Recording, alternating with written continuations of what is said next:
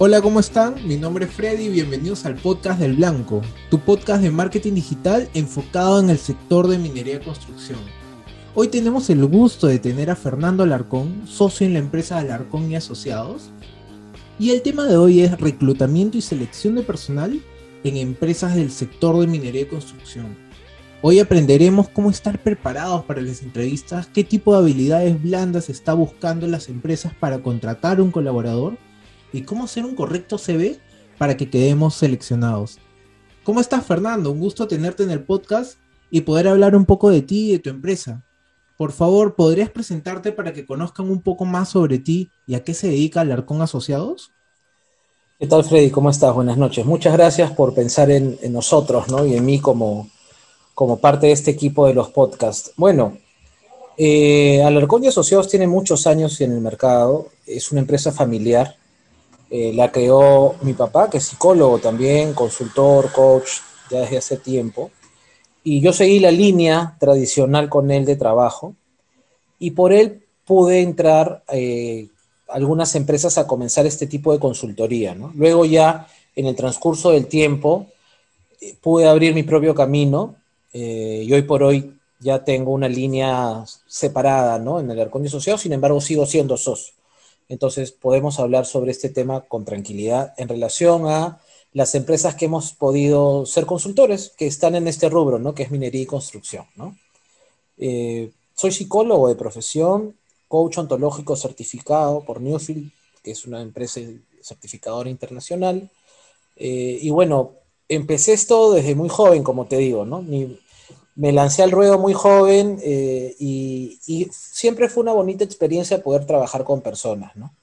Más de un rubro que es tan duro, ¿no? Y que hay mucha gente que a veces asume que, no es, que es como todo muy planificado, todo muy estructurado y que todo, todo sigue un orden, ¿no? Pero en realidad es el mundo al revés. Encuentra gente que no siempre está ordenada, encuentra gente que no siempre está planificada, todos tienen un súper objetivo, ¿no? La minería y la construcción es uno de los pilares económicos del país. Entonces uno tiene muchos este, prejuicios sobre una empresa tan grande y empresas medianas o grandes, pero que al final siempre están abocadas hacia el éxito, ¿no? Pero para llegar al éxito, una de las cosas principales es, como bien tú dices, la selección, el reclutamiento, pero también el mantenimiento del personal, ¿no? Darle soporte al personal, ¿no? Entonces, es un poco de lo que vamos a, a, conversar hoy día, ¿no? Claro, perfecto. Sí, coméntame, Fernando, en base a tu, a tu experiencia, ¿cuáles son los test predictivos más comunes que se hacen estas, en estas entrevistas, más que todo para este rubro que es de minería construcción? Eh, bueno, sabemos que has tenido bastante experiencia exactamente en este rubro, casos de Unimac, Ferreiros, que podrías contarnos un poco de cómo poder, digamos, qué es lo que están buscando las grandes empresas en un colaborador, ¿no? A veces muchas personas se quedan por un pasito, ¿no? Y, son por algunas, quizás, habilidades blandas, eh, que están buscando y quizás no tiene ese colaborador o no ha sabido manifestarlas, ¿no? Que a veces también nos ponemos nerviosos en las entrevistas. En relación a los test, hay un montón, ¿no? Eh, hay mucha gente que se aprende el dibujo de Macover, el hombre bajo la lluvia, en fin, ¿no? Todos los dibujos y cómo, cómo poner la mano, cómo poner el, sol, cómo poner el árbol. En realidad, eh, son pruebas que están súper manoseadas, ¿no? Existen una infinidad de pruebas que al final no todas tienen un porcentaje al 100% que de confiabilidad, ¿no? Como ninguna prueba. Entonces, las pruebas que nosotros utilizamos son primero un tipo de entrevista bajo competencias y además el test de Rorschach, ¿no? que son unas láminas que te permiten ver varios aspectos de la personalidad y que te permiten filtrar, ¿no? Ahora, es complicado porque hay gente muy hábil que también se aprende la prueba, ¿no? Más en un sector como el que nosotros estamos, ¿no? Donde hay mucha presión por el ingreso al personal, ¿no? O sea, yo, yo he podido trabajar como consultor externo en el grupo Ferreicorp entonces, he visto varias de las empresas y a veces hay presión de parte del cliente, del cliente como también presión de parte del que está postulando, ¿no? Y es una triada bien compleja porque a veces hay presiones, ¿no? ¿Por qué? Porque sucede como en toda empresa que a veces hay gente que han recomendado su labor o tiene gente conocida, entonces es, es, un poco complicado a veces, ¿no? Sobre todo cuando la persona está mal, ¿no? Y hay que desaprobarla.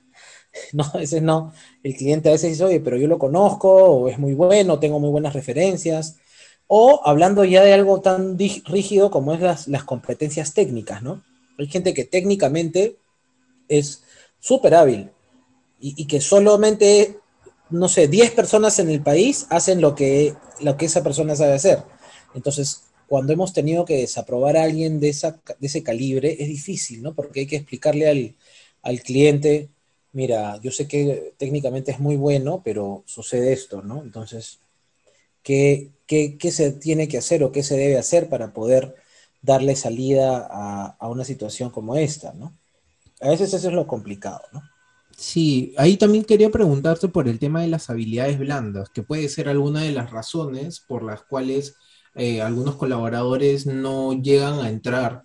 Como dices, son muy buenos técnicamente, pero quizás no, no, saben trabajar muy bien en equipo, este, no saben comunicar lo que saben hacer.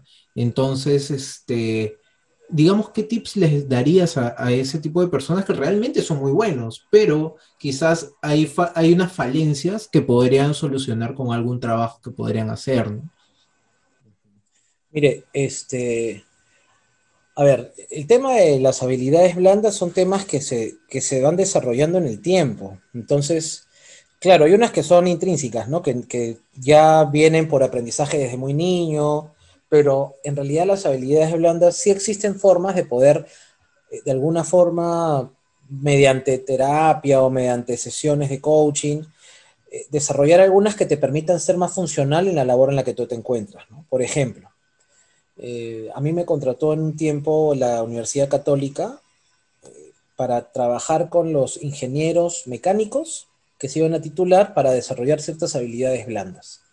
Entonces, sí es complejo porque te encuentras frente a un mundo que necesitas las habilidades blandas, necesitas sociabilizar, necesitas sacar adelante un proyecto con un equipo y cómo hablas con tu equipo para poder sacar el proyecto si no manejas ciertas habilidades, ¿no?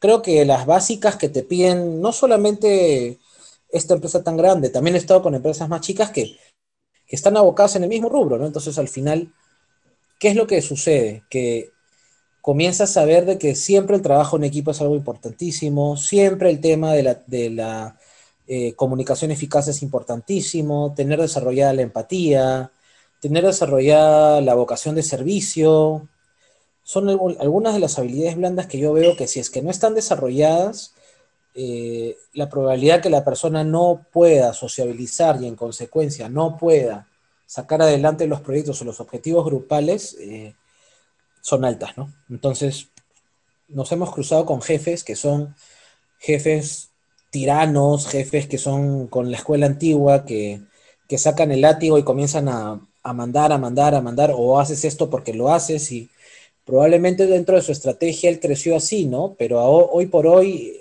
hay muchísimos temas que, van que son desde eh, fiscalizados como el clima laboral, ¿no? Que es tangible, que pasan pruebas, ¿no? O la típica prueba 360, donde también pasa el jefe, ¿no? Que lo evalúan también sus subordinados. Entonces, hay empresas muy buenas que sí se dedican a hacer un trabajo consensuado de esto, ¿no? Y con seguimiento, y, bien hecho, ¿no? Como hay pruebas, que son la mayoría en nuestro país, lamentablemente, que no, que no, no, se toman el tiempo en, en, preocuparse por, por su gente, ¿no? Y eso es, eso es preocupante, ¿no? Gracias a Dios hay empresas como las que te he comentado, ¿no? Todo el grupo Ferreiros, también he estado en otras empresas que de repente no van de la mano con la construcción y minería, pero que sí dan soporte, ¿no? Entonces, lo he podido ver en empresas que sí se preocupan por su gente y que de alguna forma son exitosas, ¿no? Van hacia el éxito, están dirigidas hacia el éxito y saben que el capital humano realmente tiene un valor diferencial si es que tú chambeas en tu capital humano, ¿no? Claro.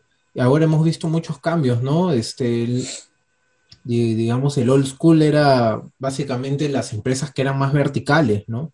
Ahora estamos cambiando a, a un plano más horizontal que podemos hablar eh, de forma más coloquial con nuestro jefe que nos entiende y busca que mejoremos. Entonces, este, eso es muy importante. También te quería consultar, pasa mucho en los CVs, es, es muy clásico que ahora estamos viendo, que todos ponen, este, soy bueno trabajando en equipo, soy proactivo.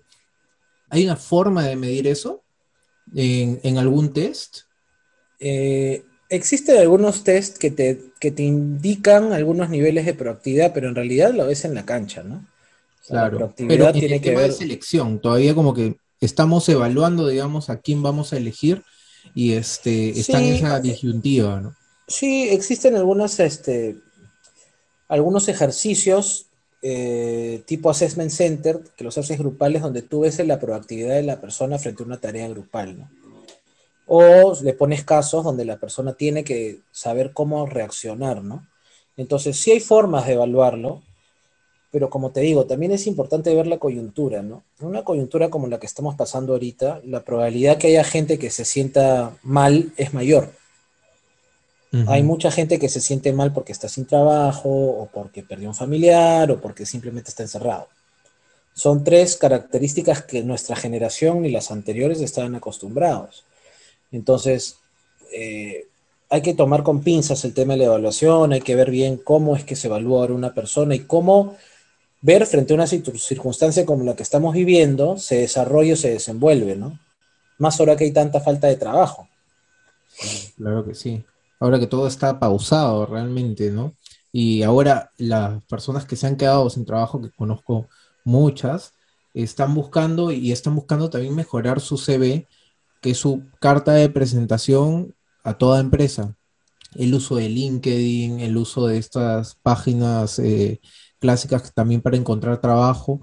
Este, ¿qué, opinión tienes sobre eso? ¿no? ¿Cómo recomiendas a las personas para que puedan encontrar un y sean seleccionados por un trabajo? El tema de LinkedIn o cómo estructurar también el CV para que seas elegido, ¿no? Bueno, eh, considero que lo más importante es tener, tu trabajo tiene que representarte. Entonces, Considero que un buen CV tiene que ser claro, tiene que ser conciso, no, ya no se está pidiendo este tema de que tengas un CV donde hayas puesto los sellos de donde estudiaste, que pongas la foto del cartón. De hecho, es un CV totalmente virtual, ¿no? Es un CV donde algunos CVs ya ni siquiera piden foto, ¿no? No están pidiendo foto porque de alguna manera consideran que puede ser discriminatorio. Algunos aplicativos como este Indeed ya no te permiten ni poner foto ni edad, Entonces, están, están habiendo otras regulaciones en relación a los CVs, pero yo creo que un CV bien sintetizado, con un buen resumen inicio y que tenga características como una buena estructura, una letra legible, no es necesario colocar cosas de más, ¿no? Hay mucha gente que a veces repleta el CV con cosas que no, que, no, que no tienen nada que ver, ¿no? Entonces al final este, no, no ayuda mucho a un CV más relleno de lo que no corresponde, ¿no? Creo que un CV limpio, un CV donde explique la trayectoria y que las referencias respondan por eso, está, yo creo que es bueno.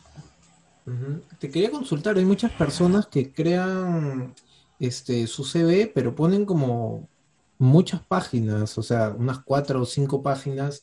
¿Realmente los seleccionadores ven tanto el contenido o cuánto tiempo se dedican a verlo, sabemos que llegan cantidades y cantidades de CVs y, deben de pasarlo rápido con algún criterio, ¿no? Mm, mira, lo que pasa es que depende mucho de, quién te dé el CV, ¿no? Si es una persona que ha tenido una vasta experiencia, tiene que colocarla. El tema es qué estrategia existe para un buen CV. Eh, creo que, como te dije, ¿no? Que sea un CV que se ve ordenado, tampoco es un CV que sea tan plano, ¿no? Porque ahora si te das cuenta hay CVs que son súper planos, que son como un texto en, texto en Word, ta, ta, ta, ¿no? Entonces, ahora, el CV es una parte, ¿no?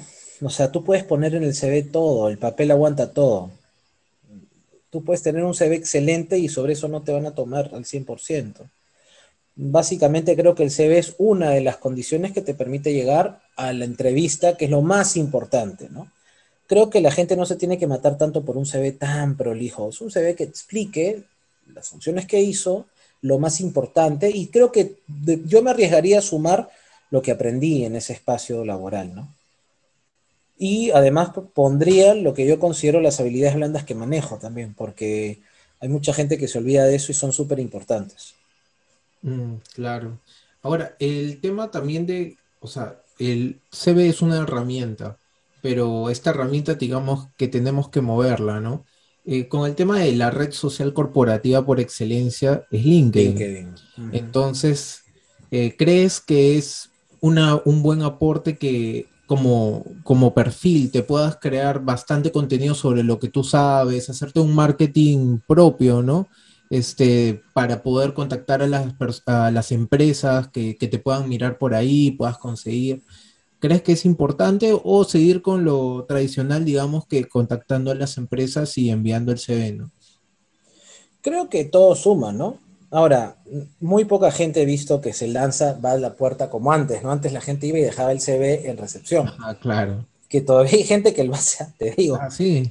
sí, por supuesto. Yo he publicado eh, este año, este año para una empresa eh, que se llama Corporación Whitmore, que es el dealer de New Holland y Citra me contrataron por unos temas de selección y yo colgaba en, virtualmente en varias, varios portales eh, y iban con su CV a dejarlo en recepción, era lo caso, ¿no? Entonces, de alguna forma creo que, o considero que eso no, ya no es, ¿no? Ahorita LinkedIn es una buena herramienta, ¿no? De alguna forma te ayuda a mostrar lo que tú quieres mostrar y mostrar lo que lo que eres a nivel profesional. Ahora, el tema de LinkedIn es que hay gente que cuelga cosas que ya no tienen nada que ver, parece Facebook. Entonces... hay que saber usarlo, hay que saber diferenciar qué red social es para cada cosa. ¿Hacia dónde quieres llegar con el LinkedIn, no? Si tú quieres mostrar algo que has hecho con tu empresa, o tu emprendimiento, o la empresa en la que estás, bacán, pero hay gente que coloca temas de diferente, de diferente índole, ¿no? Entonces yo creo que debe estar abocado hacia el trabajo, que es lo más importante, ¿no? Entonces yo creo que LinkedIn es una buena forma, creo que invita a, darte cuenta que la gente está relacionada con la tecnología y que está en la vanguardia. Yo creo que está bien buscar el LinkedIn. El tema con LinkedIn es que no toda la gente puede pagar, porque hay un, LinkedIn Premium o Plus o algo así, sí, Premium, que lo que hace es que tú tienes que pagar para poder ver quién te, quién te escribe o, o cómo llegar a otras personas. Entonces, esa es la parte que no, al menos yo no, considero que debería estar eh, predispuesto a un pago, pero es un negocio, ¿no? Entonces, finalmente, mucha gente lo paga por eso, ¿no? Claro, claro. Y bueno, tú que tienes harta experiencia no solo en minería y construcción, también en otros sectores, ¿ves, digamos, alguna diferencia en el tema de la selección, digamos, por qué se inclinan algunas empresas en algunas habilidades, eh, tanto intrínsecas como extrínsecas? Eh, sí, claro, depende mucho del core, ¿no? Y también del puesto. O sea, yo he tenido que buscar gente completamente dogmática para el área de seguridad ocupacional o la seguridad eh, para algún área de recursos humanos, versus otra empresa que buscaba gente muy flexible, ¿no? Que era una cadena de hostelería que quería gente easygoing, entradora, que tenga facilidad para hablar, y conversar, ¿no? Versus gente abocada al área de ventas de otra empresa que era de construcción. O eh, también tiene que ver mucho sobre el tema cultural de la localidad, ¿no? O sea, yo he podido evaluar gente en la selva para el mismo grupo que era Orbiza y que la gente era muy alegre, muy animada, porque todos son así, ¿me entiendes? Entonces, a veces se confunde eso con otra cosa, pero también tienes que ver qué características tiene un postulante norteño del Perú con un postulante de la sierra, del centro, sur del Perú.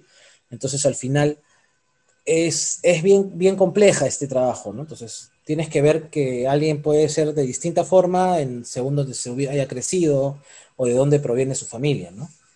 Mm, la, idea es salvaguardar que la persona esté sana mentalmente, que no, no vaya a hacer alguna vaya a tener algún comportamiento errático, que sea honesto, que no, que no tenga un impulso hacia el robo, que no tenga un impulso hacia la violencia, que no tenga un impulso hacia la discriminación, ¿no? Entonces, por ahí ese es el filtro, ¿no? Ahora, hay algo que es muy importante también, las personas pueden involucionar en el tiempo.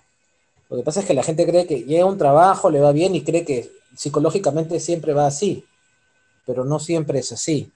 Hay un montón de factores que pueden hacer que la persona pierda la capacidad de poder sociabilizar mejor, de estar mejor y todo eso, ¿no? Fernando, justo estaba pensando en una pregunta que, por ahí también eh, me ha comentado algún amigo.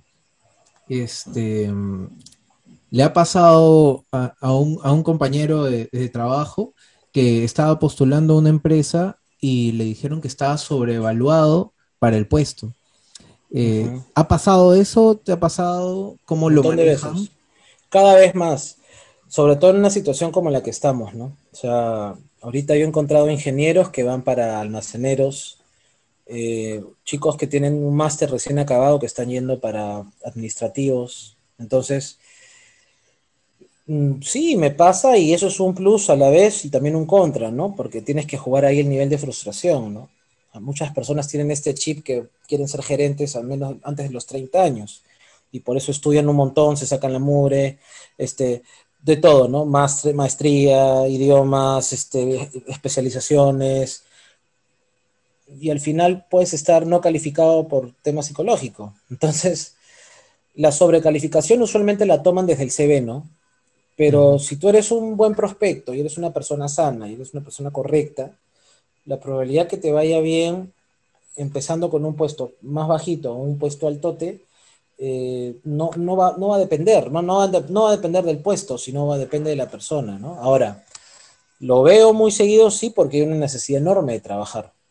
Entonces, mucha gente está pensando en migrar para poder buscar un mejor futuro, porque no lo ve acá al menos en nuestro país, ¿no? Con toda la diferencia social, el tema del mal manejo sanitario de las vacunas, COVID y todo eso, ¿no? Claro. Eh, igual también la pregunta iba porque, o sea, a muchas personas le dice, estás sobrevaluado para el puesto y te queda, digamos, esa frustración de que, bueno, sí podría trabajar en un puesto más bajo, pero ¿qué pasa? Quizás hay algún miedo de la empresa de que, o del jefe que sienta que sabe igual que él y, le pueda quitar el puesto. ¿Va por ahí o, cómo lo, manejan? Eh, mira, no, sé si, no sé si hay un temor de, de, los jefes, pero lo primero que piensan es que la persona se va a ir a la primera, ¿no? Y, tiene un poco de sentido, ¿no? Es como que estudies un máster, vamos a poner un máster en Derecho, ¿sí? Y es raro que te presentes para practicante de Derecho teniendo un máster. ¿Me entiendes? Entonces, eh, eh, tiene que ir, va de la mano con el puesto al que das y también las capacidades que has desarrollado en el tiempo, ¿no? Y la experiencia que tienes. Entonces, eh, pero frente a esta situación coyuntural, creo que las empresas están contratando más practicantes Creo que están, están ahorrando costos, están tratando de ver cómo una persona ahora tenga muchas más funciones y exprimir a la gente al máximo, ¿no? Por eso es que yo soy de la idea que siempre alguien tiene que tener un emprendimiento adicional a su chamba para poder, de alguna forma, eh, saber que cuando esto ya se acabe o suceda que ya no quieres seguir trabajando, tienes un respaldo económico en relación a algo que ya has ido creando que es tuyo, ¿no? que tú sabes manejarlo, que tú tienes la, el, as, sartén con el mango, ¿no? Sí, y también dijiste algo muy importante, el tema de, sí, bueno, a veces está sobrevalorado, sobrevaluado, pero también, también sopesa de tu experiencia, ¿no? Hay mucha gente que estudia los másters, todo, pero no tiene la experiencia. Entonces, evalúan mitad, mitad, me parece, ¿no? Porque no solo, digamos, tener un cartón te asegura de que sabes manejar bien el puesto. Claro. También depende del puesto al que vas, ¿no? Si estamos hablando de un puesto gerencial, debe tener mucha experiencia, mucho manejo, muchas habilidades desarrolladas, ¿no? Si das un puesto comercial, quizás más desarrolladas blandas que técnicas porque el tecnicismo lo aprendes, ¿no?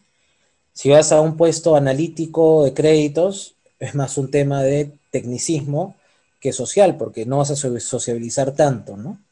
Entonces, creo que también tiene que ver el puesto, tiene que ver la cultura de la empresa. Si es una cultura patriarcal, vas a tener gente, quizás el jefe o los gerentes son más autoritarios y la gente es más sumisa y, hay gente que engancha con eso también, ¿no? Entonces, eh, considero de que el postulante y evaluar a una persona es un reto y tienes que ver muchas aristas tanto de la propia empresa como también de la persona que está llegando. Entonces, eh, por ahí va, ¿no? Por ahí va, creo, esta, esta ruta del, emprendimiento que tiene que ver también con evaluar, con, con, poder dar el mejor perfil posible a una persona que te puede ayudar a que desarrolles bien una propuesta laboral, ¿no? Sí. Eh, concuerdo totalmente contigo, Fernando. Este, me parece que has podido aclarar algunos casos que, han pasado y, también has podido, digamos, hacer recomendaciones de cómo mejorar tu CV, cómo puedes contactar a las empresas y enfocarte, digamos, en este nicho de que es de minería y construcción eh, en base a tu experiencia. Este, digamos, para concluir, quería saber si podrías darnos una información de contacto donde te, pueden contactar a, a Alarcón y Asociados. Bueno, la página está en construcción. Hemos tenido una página por muchos años que, en realidad no, era tan operativa. Ahora tenemos que estar más a la vanguardia, hablando de la tecnología y eso. Eh, bueno, eh, nosotros estamos eh, en el 945-777-118. la propuesta siempre es tratarle de dar al cliente de manera rápida y eficaz el personal bien calificado, personal bien seleccionado y sobre todo una persona sana, que es lo más importante, ¿no? En todo sentido. Y bueno, nada, muchas gracias Freddy por este espacio, por ayudar a otra gente en poder saber un poco cómo encauzar su CV y qué estrategias tomar para poder llegar más rápidamente a un sector como el que estamos hablando, que es un sector que a veces es muy duro y que se rige mucho, mucho, mucho por números, ¿no? Pero de alguna forma creo que detrás del número que se hace está la persona que logra el número, ¿no? Claro que sí. El equipo hace la, empresa, definitivamente. Bueno, esto ha sido todo por el episodio de hoy. Muchas gracias, Fernando. Muchas y, gracias, y conmigo será hasta la próxima. Bueno comunidad, esto ha sido todo por este episodio. No quiero irme sin invitarte a que visites nuestra página web www.alblancomkt.com, donde encontrarás artículos referidos a marketing en el sector de minería y construcción a que te suscribas a nuestro canal de YouTube como Al Blanco Marketing. También puedes encontrarnos en LinkedIn como Al Blanco Marketing y Facebook e Instagram como Al Blanco MKT. Si nos estás escuchando desde Spotify, no olvides de ponerle seguir para no perderte ningún episodio. También sería perfecto que puedas compartir este contenido para llegar a más personas y conmigo sería hasta la próxima semana en un nuevo episodio de Al Blanco Marketing para Minería y Construcción.